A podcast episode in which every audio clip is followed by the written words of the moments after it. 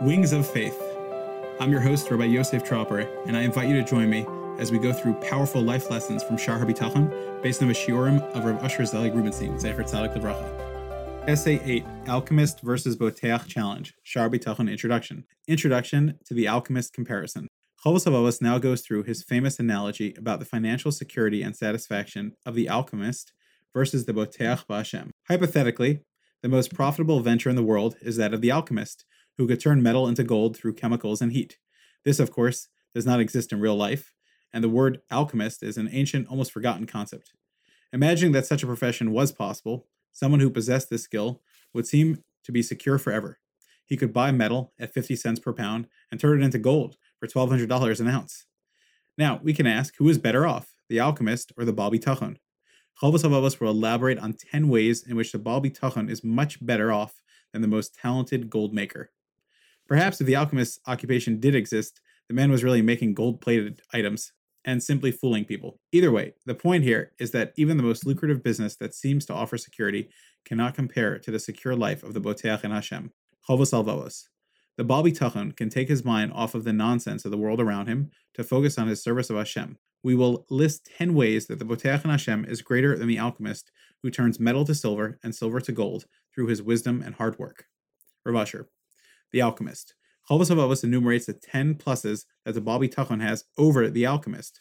In our study of Chovos HaLevavos, we read and explain the words, but the real benefit comes when you read it to yourself over and over, and you acquire and internalize the lessons.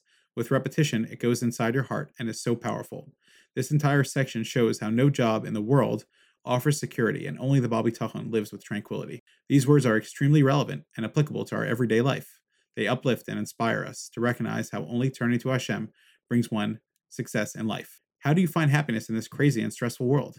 Sadness comes when we expect and demand things to be the way we want them and get frustrated when they are not. The Baal Bitachon knows that Hashem is doing only what is good for him, and thus he rejoices in all that happens to him. Chovos HaLevavos. First advantage. The Baal Bitachon needs no tools. The alchemist needs to obtain special chemicals to perform his work and is thus limited in time and location regarding his ability to make money.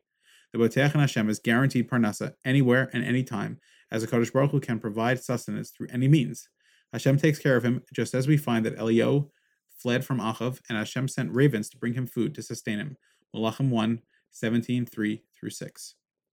And we find by the widow who was given unlimited oil via a miracle, Malachim 1, 18, 13. Even though there was no apparent way to get food, Hashem still took care of them. Rav Usher. Summary The alchemist is limited, the Baal Bitachon gets taken care of anytime, any place. The Kadosh Baruch Hu can feed you under any circumstance, and he cannot be stumped. Hashem will choose how much to provide you with. Someone can be a millionaire and not have food, like the story of the millionaire who got locked in his own vault and starved to death because one can't eat money. All of the points here are found in Chazal. The last Mishnah in Kiddushin 82a covers many of the points here, as we have discussed many times. I will quote it in part because the words of Chazal are so astute and eye opening. Quote, When someone gets old and can no longer work, he can die of starvation, but the one who follows the Torah, one who has bitachon, is taken care of by Hashem. End quote. What's your secret to tranquility? It's bitachon. How do you get it? Learn Shar Bitachon. This is the only true path to tranquility available to mankind. Someone told me that when he went to America to fundraise right after Hashem brought Hurricane Sandy and all of its destruction. He had reserved a rental car on Wednesday, but when he landed, the rental site was closed due to a power outage. He finally found one place that was open, and the staff member saw him and said, Hey, Rabbi, look how God is humbling us all by his might. This Rav was very moved by the comment because it rang true. People lost their homes and their money in one moment. It makes one think about how much security we really have in this world, seeing how our possessions, that we think are ours forever, can get lost in the blink of an eye, is quite sobering. Hashem takes care. Bitachon is a mitzvah say, which demands that we believe in Hashem at all times. In having bitachon, you can get an immediate payoff with a good life in this world, and then you also get paid in the next world for having faith. HaLevavos referenced the ravens that fed Eliyahu when he ran away from Achav. They brought him bread and meat in the morning and evening, and he drank water from the stream there. If there are no avenues in Derech HaTeva through natural means, then Hashem will use supernatural means to support you. Chovos HaLevavos discusses the woman who fed Eliyahu, who was at the end of her ability to secure food for her family. Hashem told her prophetically through Eliyahu, You have more than a spoon of flour and a drop of oil. It may seem like you have nothing, but keep pouring, and you shall see that it will not run out. She went home, and the flour and oil lasted for many long days.